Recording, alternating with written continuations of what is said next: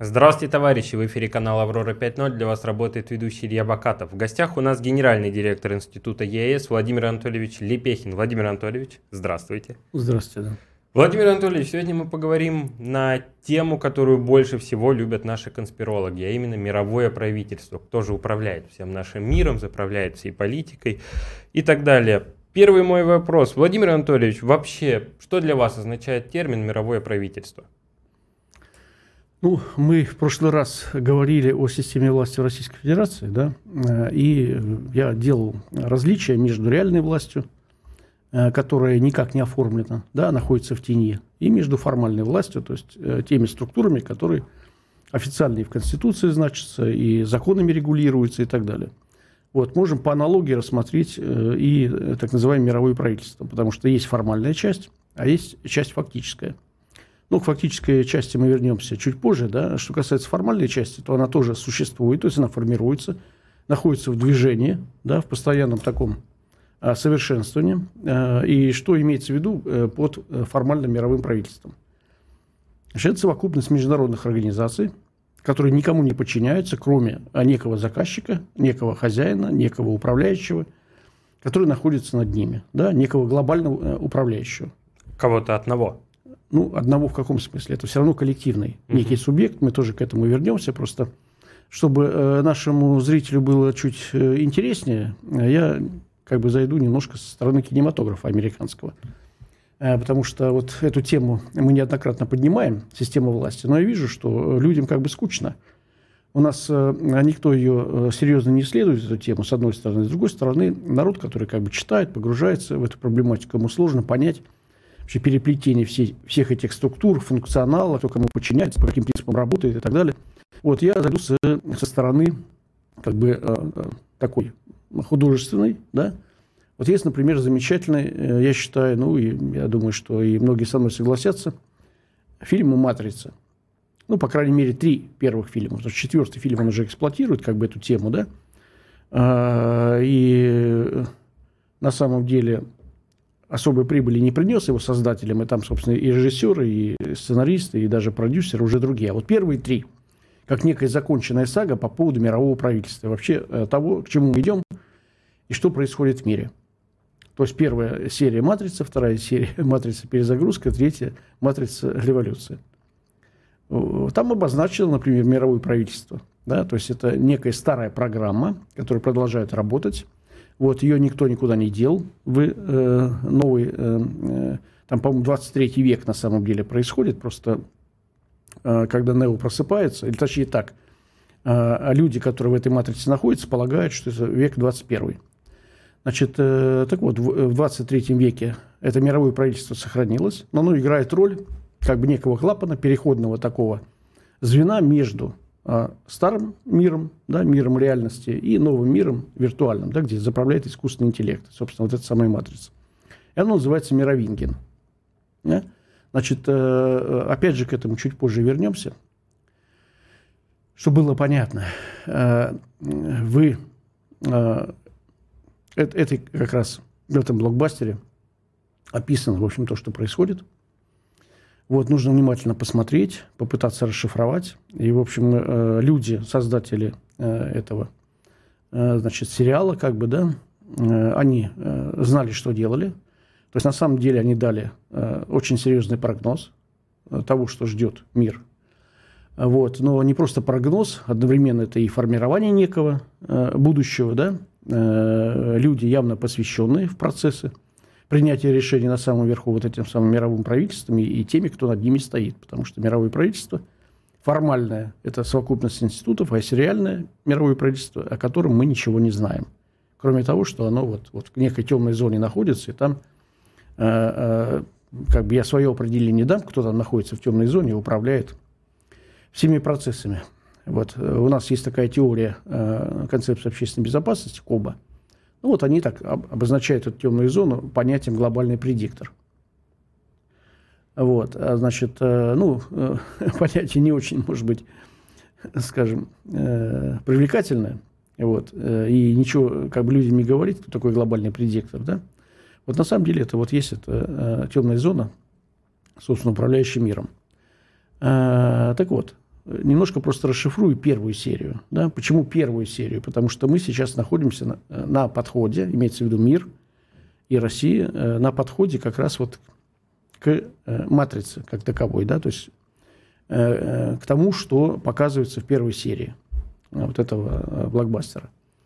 Мы видим, что существует как бы три мира основных. То есть первый мир – мир машин, у них находится власть, и, понятно, машина – это есть некий искусственный интеллект.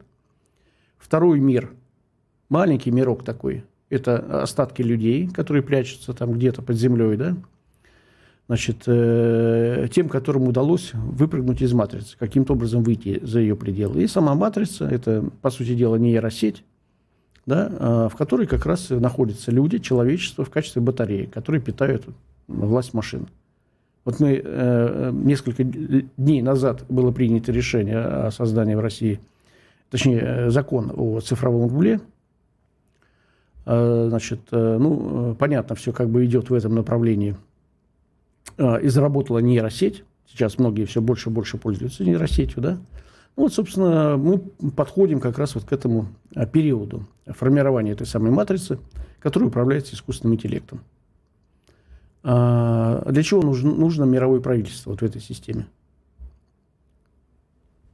Управлять всем этим ну, сверху? Да, да, от, имени, от, от имени матрицы, от имени матрицы управлять, понятно, планетой Земля, людьми, человечеством и так далее. Вот. Э, кто э, и каким образом сегодня управляет этим? Э, мы видим, что вот формальная сторона – это совокупность международных организаций, как я сказал, да, и как в этом мировом правительстве мы можем обозначить место ряда министерств, то есть структур, которые управляют теми или иными сторонами жизнедеятельности человечества. Ну, например, самое простое – ВОЗ, Всемирная организация здравоохранения. Что это по своему функционалу? Это на самом деле Министерство здравоохранения э, мирового правительства. То есть, которое в глобальном режиме управляет в интересах неких хозяев, да, там, глобального предиктора, неважно, мы там свое определение дадим, но тем не менее управляет человечеством через его здоровье, через медицинскую mm-hmm. сферу, да, и вообще э, через все, что связано со здоровьем населения. Дальше. Всемирная торговая организация. Еще одно министерство мирового правительства – Э, Организация Объединенных Наций, которая, по сути дела, э, поскольку ее контролируют американцы, контролируют глобалисты, ну, по сути дела, тоже это некий инструмент в рамках мирового правительства, особенности комиссии, которые создаются э, ООН, да, и которые, кто создает? Ну, не мы же создаем комиссии. Мы вот за последние там, лет 50 хоть одну комиссию создали. Как Россия, как постоянный член Совета Безопасности. Советский Союз, потом Россия. Но, тем не менее, существует, например, комиссия по климату. Это глобальная повестка дня, да, комиссия как э, некое министерство, опять же, этого мирового правительства, которое вот это как бы важнейшим элементом глобальной повестки дня заведует, продвигает, контролирует и так далее, наказывает, если, например, кто-то не исполняет. Вот. Э, и вообще под каждое вот такое э, министерство, в кавычках, да, создается определенные, определенные планы действия. Вот. Э, и огромное количество людей над этим работают. Это все финансируется. Вот, и, и можем другие структуры назвать, как, например, Международный валютный фонд. Что это такое? Это Минфин международный, правильно? Вот, или, допустим, там МАГАТЭ. Что это такое? Это структура, которая управляет э, одним из самых важных вопросов, да, связанных с ядерными технологиями, с атомными технологиями, с ядерным оружием и так далее, и так далее. Вот, э, поэтому, э, ну, скажем так, отвечая на вопрос, что такое мировое правительство, вот в формальном смысле это совокупность этих самых организаций, вот, но э, кто контролирует и координирует деятельность, да, чтобы они действовали целостно в одном ключе, значит, некий субъект, который стоит над ними, это теневое мировое правительство. Что такое теневое мировое правительство? Ну, нам часто говорят, что есть вот такие глобальные органы, которые управляют миром, как Гледбергский клуб, например, или трехсторонние комиссии и так далее. Ну, с моей точки зрения, это просто площадки. Площадки, коммуни- коммуникативные площадки, да, где сильный мир э, всего собирается, причем не самые э, хозяева, которые наблюдают за этим процессом, да, а вот э, коммуникаторы, которые как раз согласовывают некие там позиции, вот, и таких площадок огромное количество. Мы знаем э, световые площадки, ну, публичные площадки, да, ну, их огромное количество теневых. Вот, опять же, много разных версий по поводу того, как работают теневые площадки, ну, там, масонские ложи какие-то, да, какие-то клубы и так далее. А вы вообще как считаете, масоны это как раз есть представители мирового правительства или это фикция? Нет, это тоже площадки. Площадки. То есть, э, э, условно говоря, вот сейчас мы подойдем просто к определению субъектности мировой. Потому что такая субъектность, безусловно, существует. Э, хозяев планеты Земля, да, именно хозяев планеты Земля.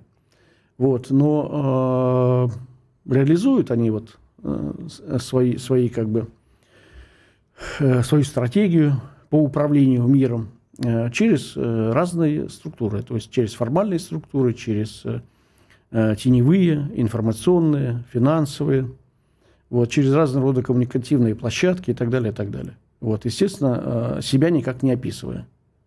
Да, и более того, я не думаю, что эта структура гомогенная, то есть, грубо говоря, одна какая-то структура, да, которая вот все сплотилась, сконсолидировалась и принимает решения. То есть на самом деле вот, вот э, сейчас, сейчас очень многие говорят, что нами уже начинает управлять нейросеть. Так оно и есть. Вот, например, в России, мы представим себе э, в ситуации, когда у нас не действует закон, да, э, когда у нас есть теневое политбюро, про которое мы говорили в прошлый раз, mm. именно теневое. Но даже сейчас это теневое политбюро уже перестает действовать, потому что они не могут консолидироваться у них разные взгляды. Вот у ближайших людей Путина, да, между которыми распределены, распределен весь функционал контроля за ресурсами. Эти 9 человек.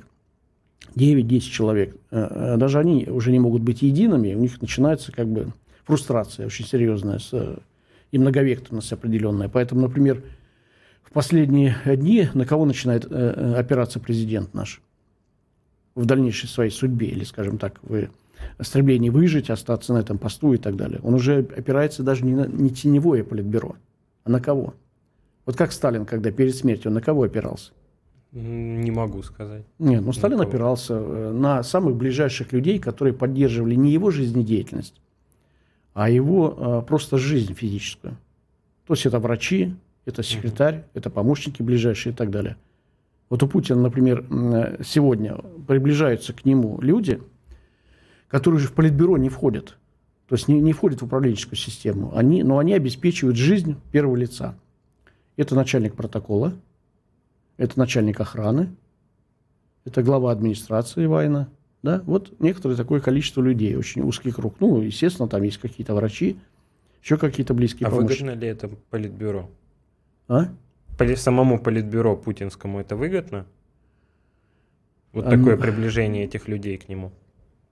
Э, ну, с одной стороны, э, нет, конечно, потому что э, их роль в принятии решения она как бы уменьшается, да, раз президент, например, там, им начинает вертить службу протокола. Да, то есть уже, условно говоря, влияние Ковальчука уменьшается, Ковальчук начинает свою игру какую-то, точно так же Патрушев, точно так же там все остальные, да, потому что они понимают, что нужно выживать, и их выживание зависит уже не только от Путина, но и от раскладов внутри Политбюро, то есть кто кого там передавит в конечном счете, потому что мы видим, что разные вектора формируются. Вот. А поскольку э, Путин, который не управляет страной, не управляет, естественно, той декоративной системой декоративных институтов, которые он создал, не управляет уже силовыми структурами, не управляет даже членами Политбюро вот сейчас. Но тем не менее что-то происходит, потому что э, он куда-то ездит, где-то выступает, что-то произносит. Да, вот э, классическая же была ситуация с так называемой встречей с Пригожиным 29 июня. То есть ни один член Политбюро в этом не участвовал. Эту встречу не готовил. Да? Значит, э, но тем не менее, спустя 12 дней э, Песков про это сказал, что как бы якобы была эта встреча. Ну, допустим, что она была, хотя многие сомневаются, что она была, потому что, ну, не бьется просто. Э, во-первых, и видео никакого нет. А вы лично как считаете? Ну, я считаю, что, может быть, в каком-то составе она была. Mm. То есть в другом совершенно формате, да. Вот, он на самом деле это похоже как раз на вот некое манипулирование. Но уже с какой стороны? С стороны протокола. Э, то есть э, там ближайших людей. Вот э, Песков озвучил, ну, он тоже, возможно, входит в эту узкую группу, которая должен как-то Путина позиционировать и объяснять его поступки. Вот, и об этом не знают даже члены Политбюро грубо говоря, которые немножко другими делами сейчас заняты. Вот после 24 числа начинают, понятно, пересамоопределяться, как я это называю. Вот, ну, мы про это немножко говорили в прошлый раз. Э, вот примерно в таком же ключе функционирует сегодня вся система власти, глобальной власти, когда есть теневые структуры, э, они не консолидированы, э, ну, с точки зрения, допустим, образа будущего. Да, значит, но тем не менее, их объединяет, что их объединяет? Тут определение, скажем, этого теневого реального мирового правительства – да, или, скажем, хозяев человечества, их объединяет контроль над ресурсами. Контроль над ресурсами. Вот. Э, моя, моя старая версия, я про нее все время говорю, э, э, как бы жизнь планеты, жизнь страны всегда определяют те, кто является владельцем. Понятно, да? Каких ресурсов владельцы? Вот. Ну, как бы не ново, потому что многие говорят, что вот есть там э, какое-то количество семей, 12 семей, 27 семей, там еще что-то, да. Вот. Но э, это же не просто э, люди, которые сконцентрировали в своих руках э, нити управления миром, да.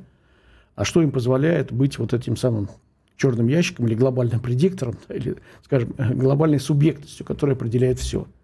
Контроль над ресурсами. Над какими ресурсами? Да, над всеми. Ну, над всеми, но есть основные ресурсы. То есть э, ресурсы, например, э, обычные, обычные, обычные финансовые ресурсы, обычные э, материальные ресурсы, обычные информационные ресурсы, да? Вот, и мы смотрим, что в процессе концентрации капитала э, все большее количество финансовых ресурсов контролирует все меньшее количество людей, все большее количество материальных ресурсов то же самое контролирует, как можно то есть все меньшее количество людей. То же самое в информационном смысле происходит, да? Вот, а, и поэтому, да, образуется некая вот эта самая субъектность, в которой представлены и э, финансовые глобальные олигархии, и информационные глобальные олигархии, и, понятно, глобальные олигархии, которые контролируют интеллектуальную собственность, другую, вся, вся, всякую собственность, да? Вот. А, и, ну, как бы в рамках вот этого движения сформирована, в общем-то, концепция будущего – ну и в матрице это все представлено, как эта концепция будет выглядеть в будущем. Нужно просто расшифровать и понять. А сколько подобное мировое правительство уже существует? Ну, оно не существует. Оно э, постоянно находится в процессе формирования, совершенствования своей деятельности. Э, она очень подвижна, в зависимости от того, какие цели ставят перед собой вот эти самые хозяева. Ну, допустим, э, поставили перед собой цель переформатировать ситуацию в мире. Да, вот, допустим, смотри, э, скажем, той же «Матрице».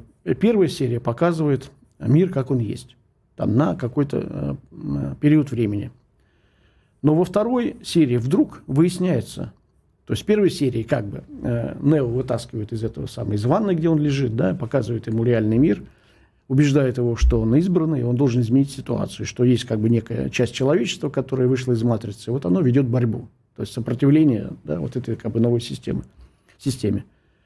А во второй серии, почему она называется перезагрузка, выясняются такие чудовищные вещи в процессе, что на самом деле э, э, нет никакого сопротивления людей. Это тоже запланировано э, или предусмотрено программой. Программой вот этой самой матрицы. Вот. И периодически программа перезагружается – то есть программа для того, чтобы существовать, да, она должна иметь в качестве вот этих самых батареек определенное количество людей. Поэтому этих людей нужно производить. А чтобы их производить, э, этих людей, которые постоянно пытаются там выжить, да, и выйти за пределы матрицы, устроить борьбу и так далее, программа позволяет им устроить эту борьбу, потом их уничтожает, оставляет библейское число, э, там, 20 чем-то человек, оставляет живых, чтобы они дальше размножались, и программа пошла на новый круг развития, перезагрузилась. То есть понятно, да? Просто происходит постоянно система перезагрузки. Вот. А, ну и в процессе, значит, э, когда э, Нео, там, да, Морфеус, они как бы вот это движение э, делают с точки зрения, значит, как бы понять эту самую ситуацию, на что опереться для борьбы с машинами, да, они выходят на так называемого мастера ключей. Кто такой мастер ключей? Ну, это люди, которые владеют программными кодами – вот кто сегодня владеет программными кодами? Когда я говорю про хозяев мира, да, это люди, которые владеют программными кодами. Угу. Вот в России огромное количество, например, программистов. Да? Но а, много ли у нас своих кодов? Ну, на локальном уровне, да, у нас есть владельцы этих самых кодов, которые придумывают, каким образом, допустим, разработать программу для функционирования той или иной отрасли. А вот с точки зрения глобального управления, а, всеми кодами владеет вот самый невидимый хозяин на сегодняшний день, который матрицу это и формирует, и нейросеть запустил. Вот, а дальше выясняется, что э, хорошо, коды они взяли, да, Нео и Морфеус, но э, это позволило им открыть дверь в, э, скажем так, э, к источнику. То есть, а кто, собственно, э, эту матрицу изобрел? Архитектор так называемый. Вот мы понимаем, кто сегодня архитектор. Я не понимаю, кто сегодня вот, а архитектор. А архитектор, который, собственно, создал вот все, все программы, которые функционируют сегодня, да, и подби, по, по, как сказать, подбирают под себя, подминают под себя, да, все те или иные сферы общественной жизни, ну, жизнедеятельности планеты. Мы видим, да, что постепенно цифровизу, цифровизуется, э, цифровизируется то одна отрасль, то другая, то третья и так далее, и так далее, да, здоровье человека, э, его жизнь, вот, а, и на самом деле концепция инклюзивного капитализма, она и превращает каждого человека в батарейку.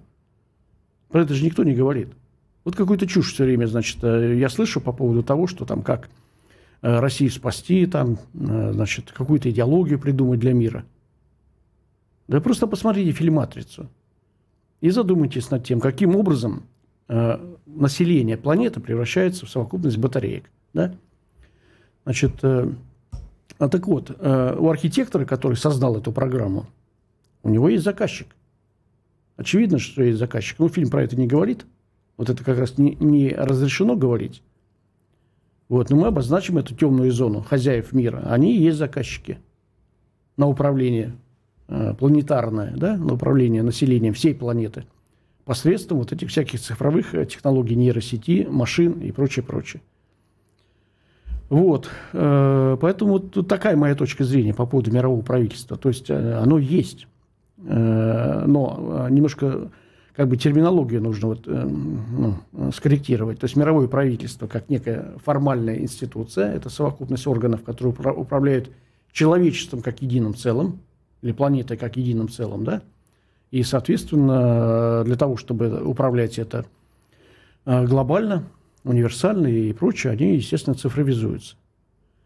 Но э, есть над этим формально мировым правительством э, теневой субъект наличествует, да, который является реальным хозяином э, большинства всевозможных ресурсов на этой планете.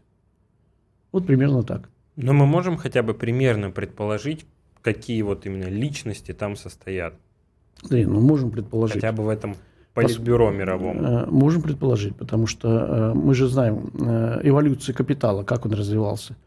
Первоначально формировался торговый капитал в истории – потом, по мере промышленных революций, появился промышленный капитал, потом по мере развития финансовой сферы появился финансовый капитал. Вот сейчас, помимо финансового капитала, формируется вот некий виртуальный капитал. Это все, что связано как раз с формированием искусственного интеллекта или управления на основе искусственного интеллекта.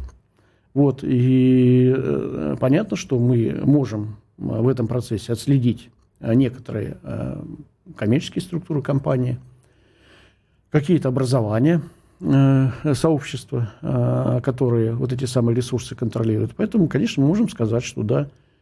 Почему я говорю, что он не един? Если бы речь шла только о банкирах, тогда мы могли бы сказать, что да, мировое правительство, оно гомогенное. Но поскольку все время человечество находится в развитии, его экономическая сфера находится в развитии, то мы Понимаем, что кроме финансистов там находятся еще и те люди, которые контролируют информационный ресурс, те люди, которые контролируют искусственный интеллект. Вот. Э, поэтому, ну, как бы э, мы описываем эту субъектность. Ну, если мы, э, допустим, в рамках этой субъектности называем ключевых игроков мирового финансового или международного финансового интернационала – да мы говорим, ну кто у нас, собственно, находится на вершине всей этой банковской пирамиды финансовой?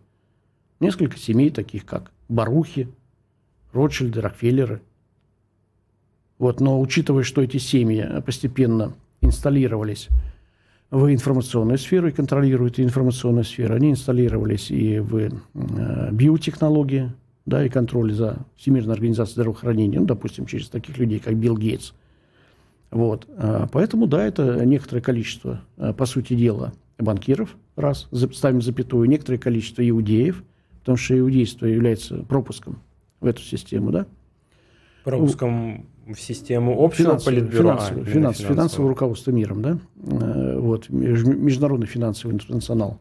Вот э, примерно, да, мы как бы можем набросать сделать как бы набросок, да, вот этих там 20-30 семей, а, которые являются не просто владельцами, да, но внутри них есть еще и некая концептуальная функция, потому что, ну как, э, ты э, должен управлять, понимая, собственно, как ты видишь модель будущего или образ будущего, да, и что, собственно, какая концепция обеспечит твое вот это самое властвование над миром.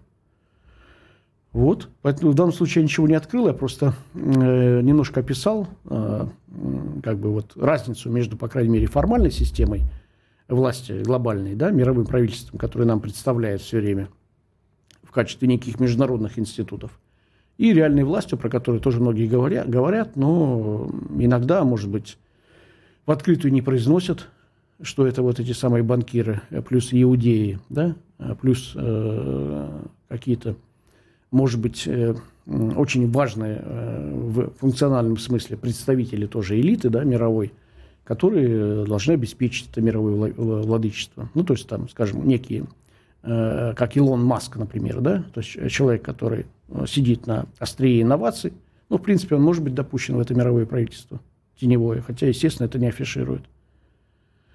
Вот, примерно так. А часто говорят о том, что вот это количество русофобии, которое сейчас есть в мире, и агрессия на Россию, это из-за того, что как раз э, наша страна не поддается под гнет мирового правительства.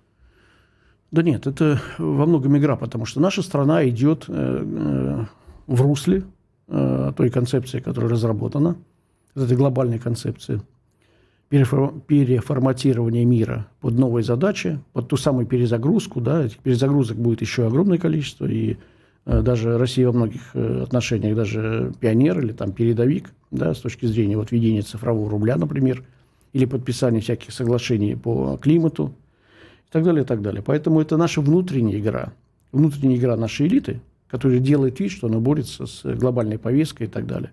Но под этим есть основания. Почему? Потому что внутри Российской Федерации, в ее цивилизационных паттернах, конечно, заложены некие сопротивленческие э, такие и функции, и ценности, и прочее. Ну, на этом как бы правящий класс э, или правящая группа в России играет.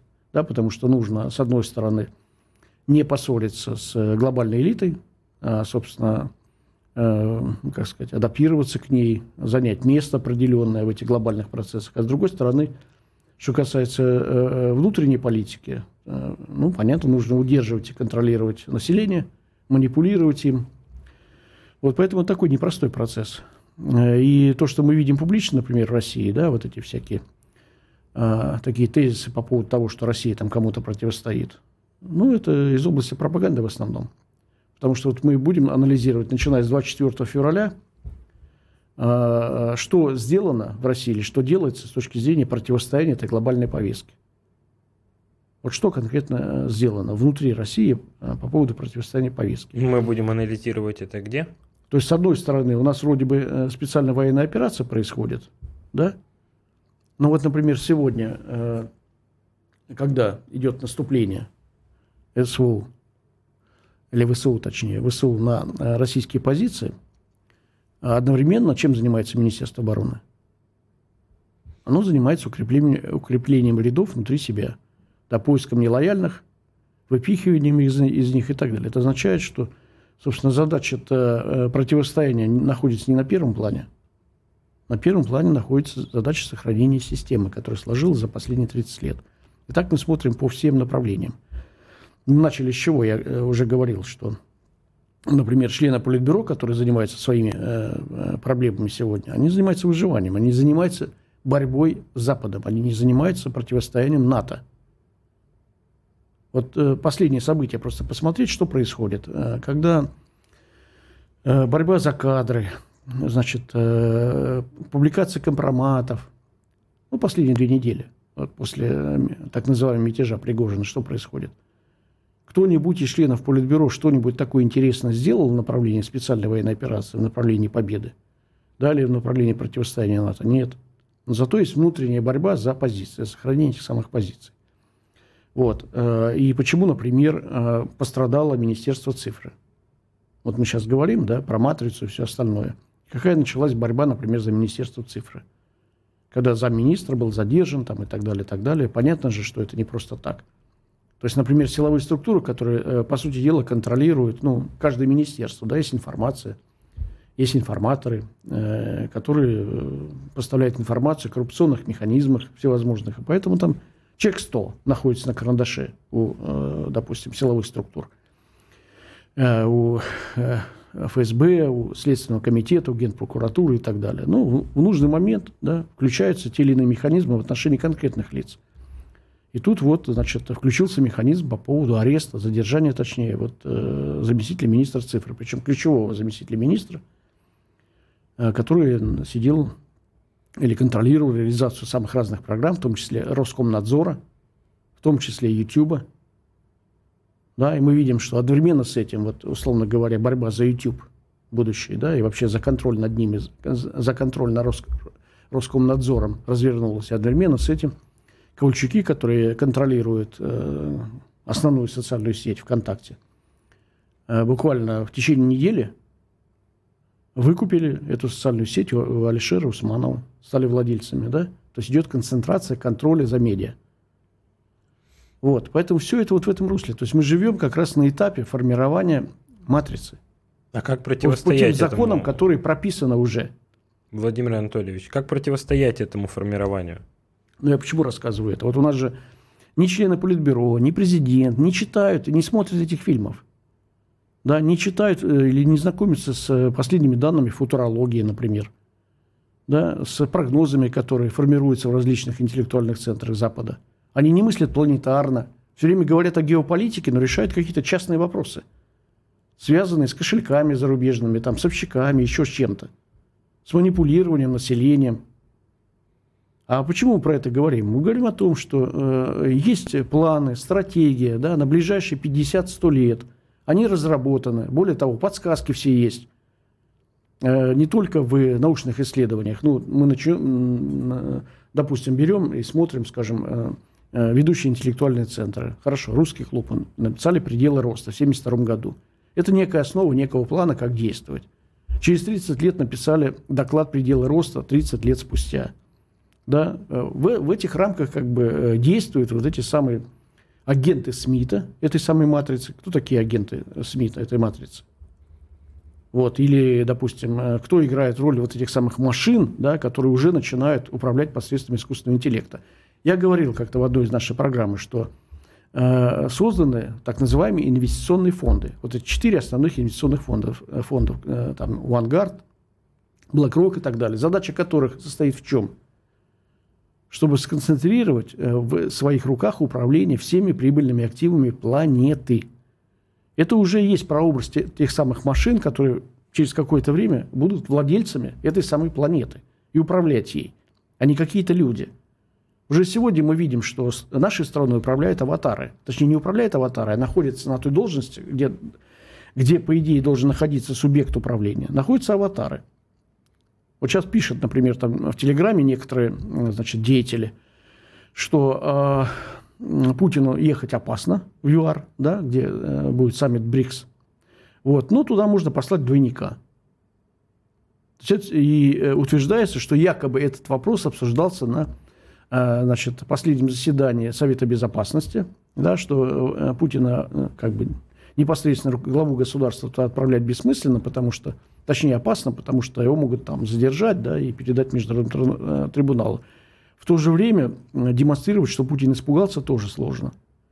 И вот э, якобы, то есть это я в данном случае вот опираюсь на те публикации, которые в Телеграме активно значит, продвигаются, что якобы, значит, вот рассматривается вариант отправить туда двойника. То есть тогда будет решена задача, что Путин вроде бы там присутствовал. Если его арестуют, тогда, ну, там задержат, тогда можно будет говорить, что двойника задержали, на самом деле Путин здесь. Вот. Э, это же элемент как раз вот э, э, той ситуации, когда уже какой-то аватар находится во главе, и мы не понимаем, где двойник, где реальное лицо. Какой функционал, если закон не работает. Вот, допустим, возник мятеж, и он разрешен не на основе закона. Нет таких федеральных законов, на основе которых можно было бы э, разрешить эту э, конфликтную ситуацию. Она была разрешена по понятиям. А что такое понятие? Понятие это есть вот, э, кстати, Мировингин там вот в этой матрице говорит, что законов и правил уже не существует. А значит, на основе чего действует вся система глобальная, вот эта планетарная система – на основе постоянного такого беспредела и произвола. Да, тех, э, у кого есть сила, у кого есть влияние, контроль и прочее, прочее. Эта новая нормальность, она как раз и на это нацеливает всех, э, э, или все субъектности, которые считают, что они государством руководят или еще чем-то руководят. Вот. А их подталкивает к тому, что, ребята, не вы вообще управляете ситуацией. Вы уже батарейка – вот эти 9 членов Политбюро, которые у нас там считают, что они всемогущие и прочее, прочее, ну, они контролируют финансовый ресурс. А с точки зрения того, что формируется э, в глобальном э, режиме, они уже батарейки. Что они уже греют эту самую матрицу своей активностью. А матрица, то есть мы все уже как бы погружаемся в вот эту систему, когда Э, от нас ничего не зависит. Мы даже не, не ну, большинство населения э, не может на что-либо опереться. На что мы можем опереться в своей деятельности? Если закон не действует, если силовые структуры не на нашей стороне, да, если работодатель э, ведет себя как хочет, и мы ничего с ним не, не можем сделать, правоохранительная система не на нашей стороне, судебное решение не на нашей стороне, вот, и ничего не остается, кроме как вот погрузиться в эту ванную то есть виртуальную реальность некую, да, э, забыть про, ну, то есть нач, начинать деградировать, грубо говоря, и заботиться только о собственном выживании. Владимир Анатольевич, вы же были депутатом Государственной Думы первого созыва и являлись автором большого количества законов того времени. Фактически вы участвовали в формировании нашей сегодняшней страны.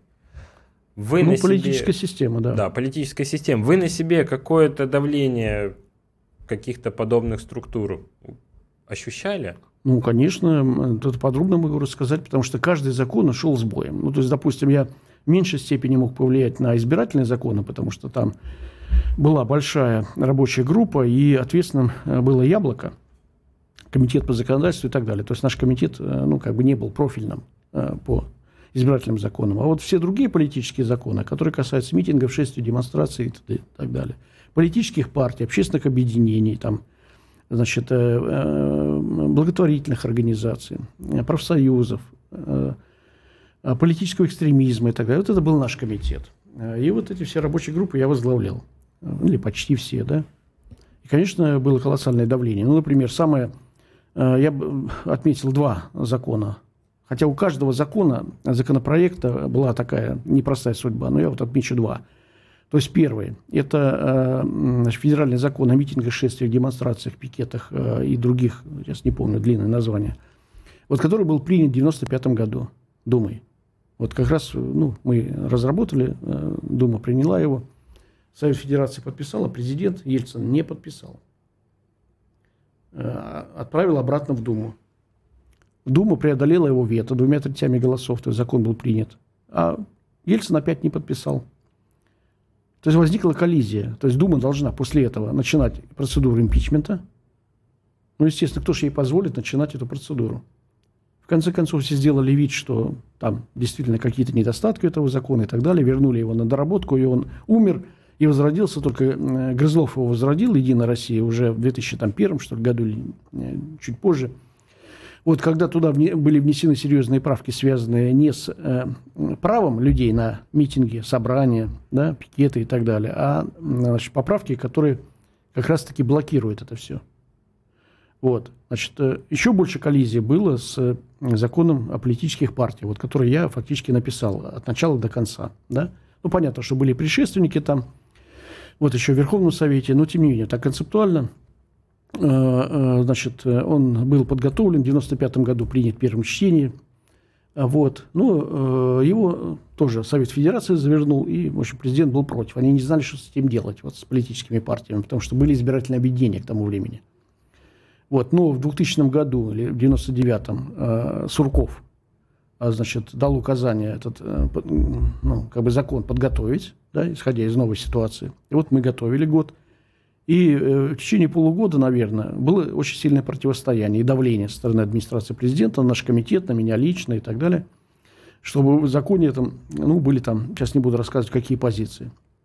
И вот мы в итоге, значит, какой-то компромисс отстояли, вот этот закон приняли, но а все равно, поскольку он не нравился Сурковой компании, ну, администрации президента, они просто э, дали поручение Минюсту разработать некоторые инструкции, которые в дополнение к этому закону, которые как раз нивелируют его демократическое содержание.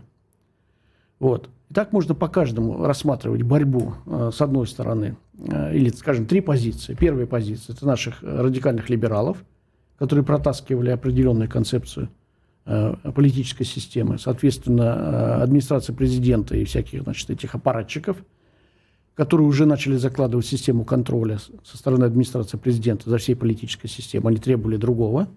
Ну и, соответственно, мы, как вот в комитете между Сцилой и Харибдой, по крайней мере, разработали целый ряд законов, вполне приличных, но, естественно, потом в течение вот последних э, даже не 20, а так примерно 25 лет, да, а, они были все изуродованы, все эти законы.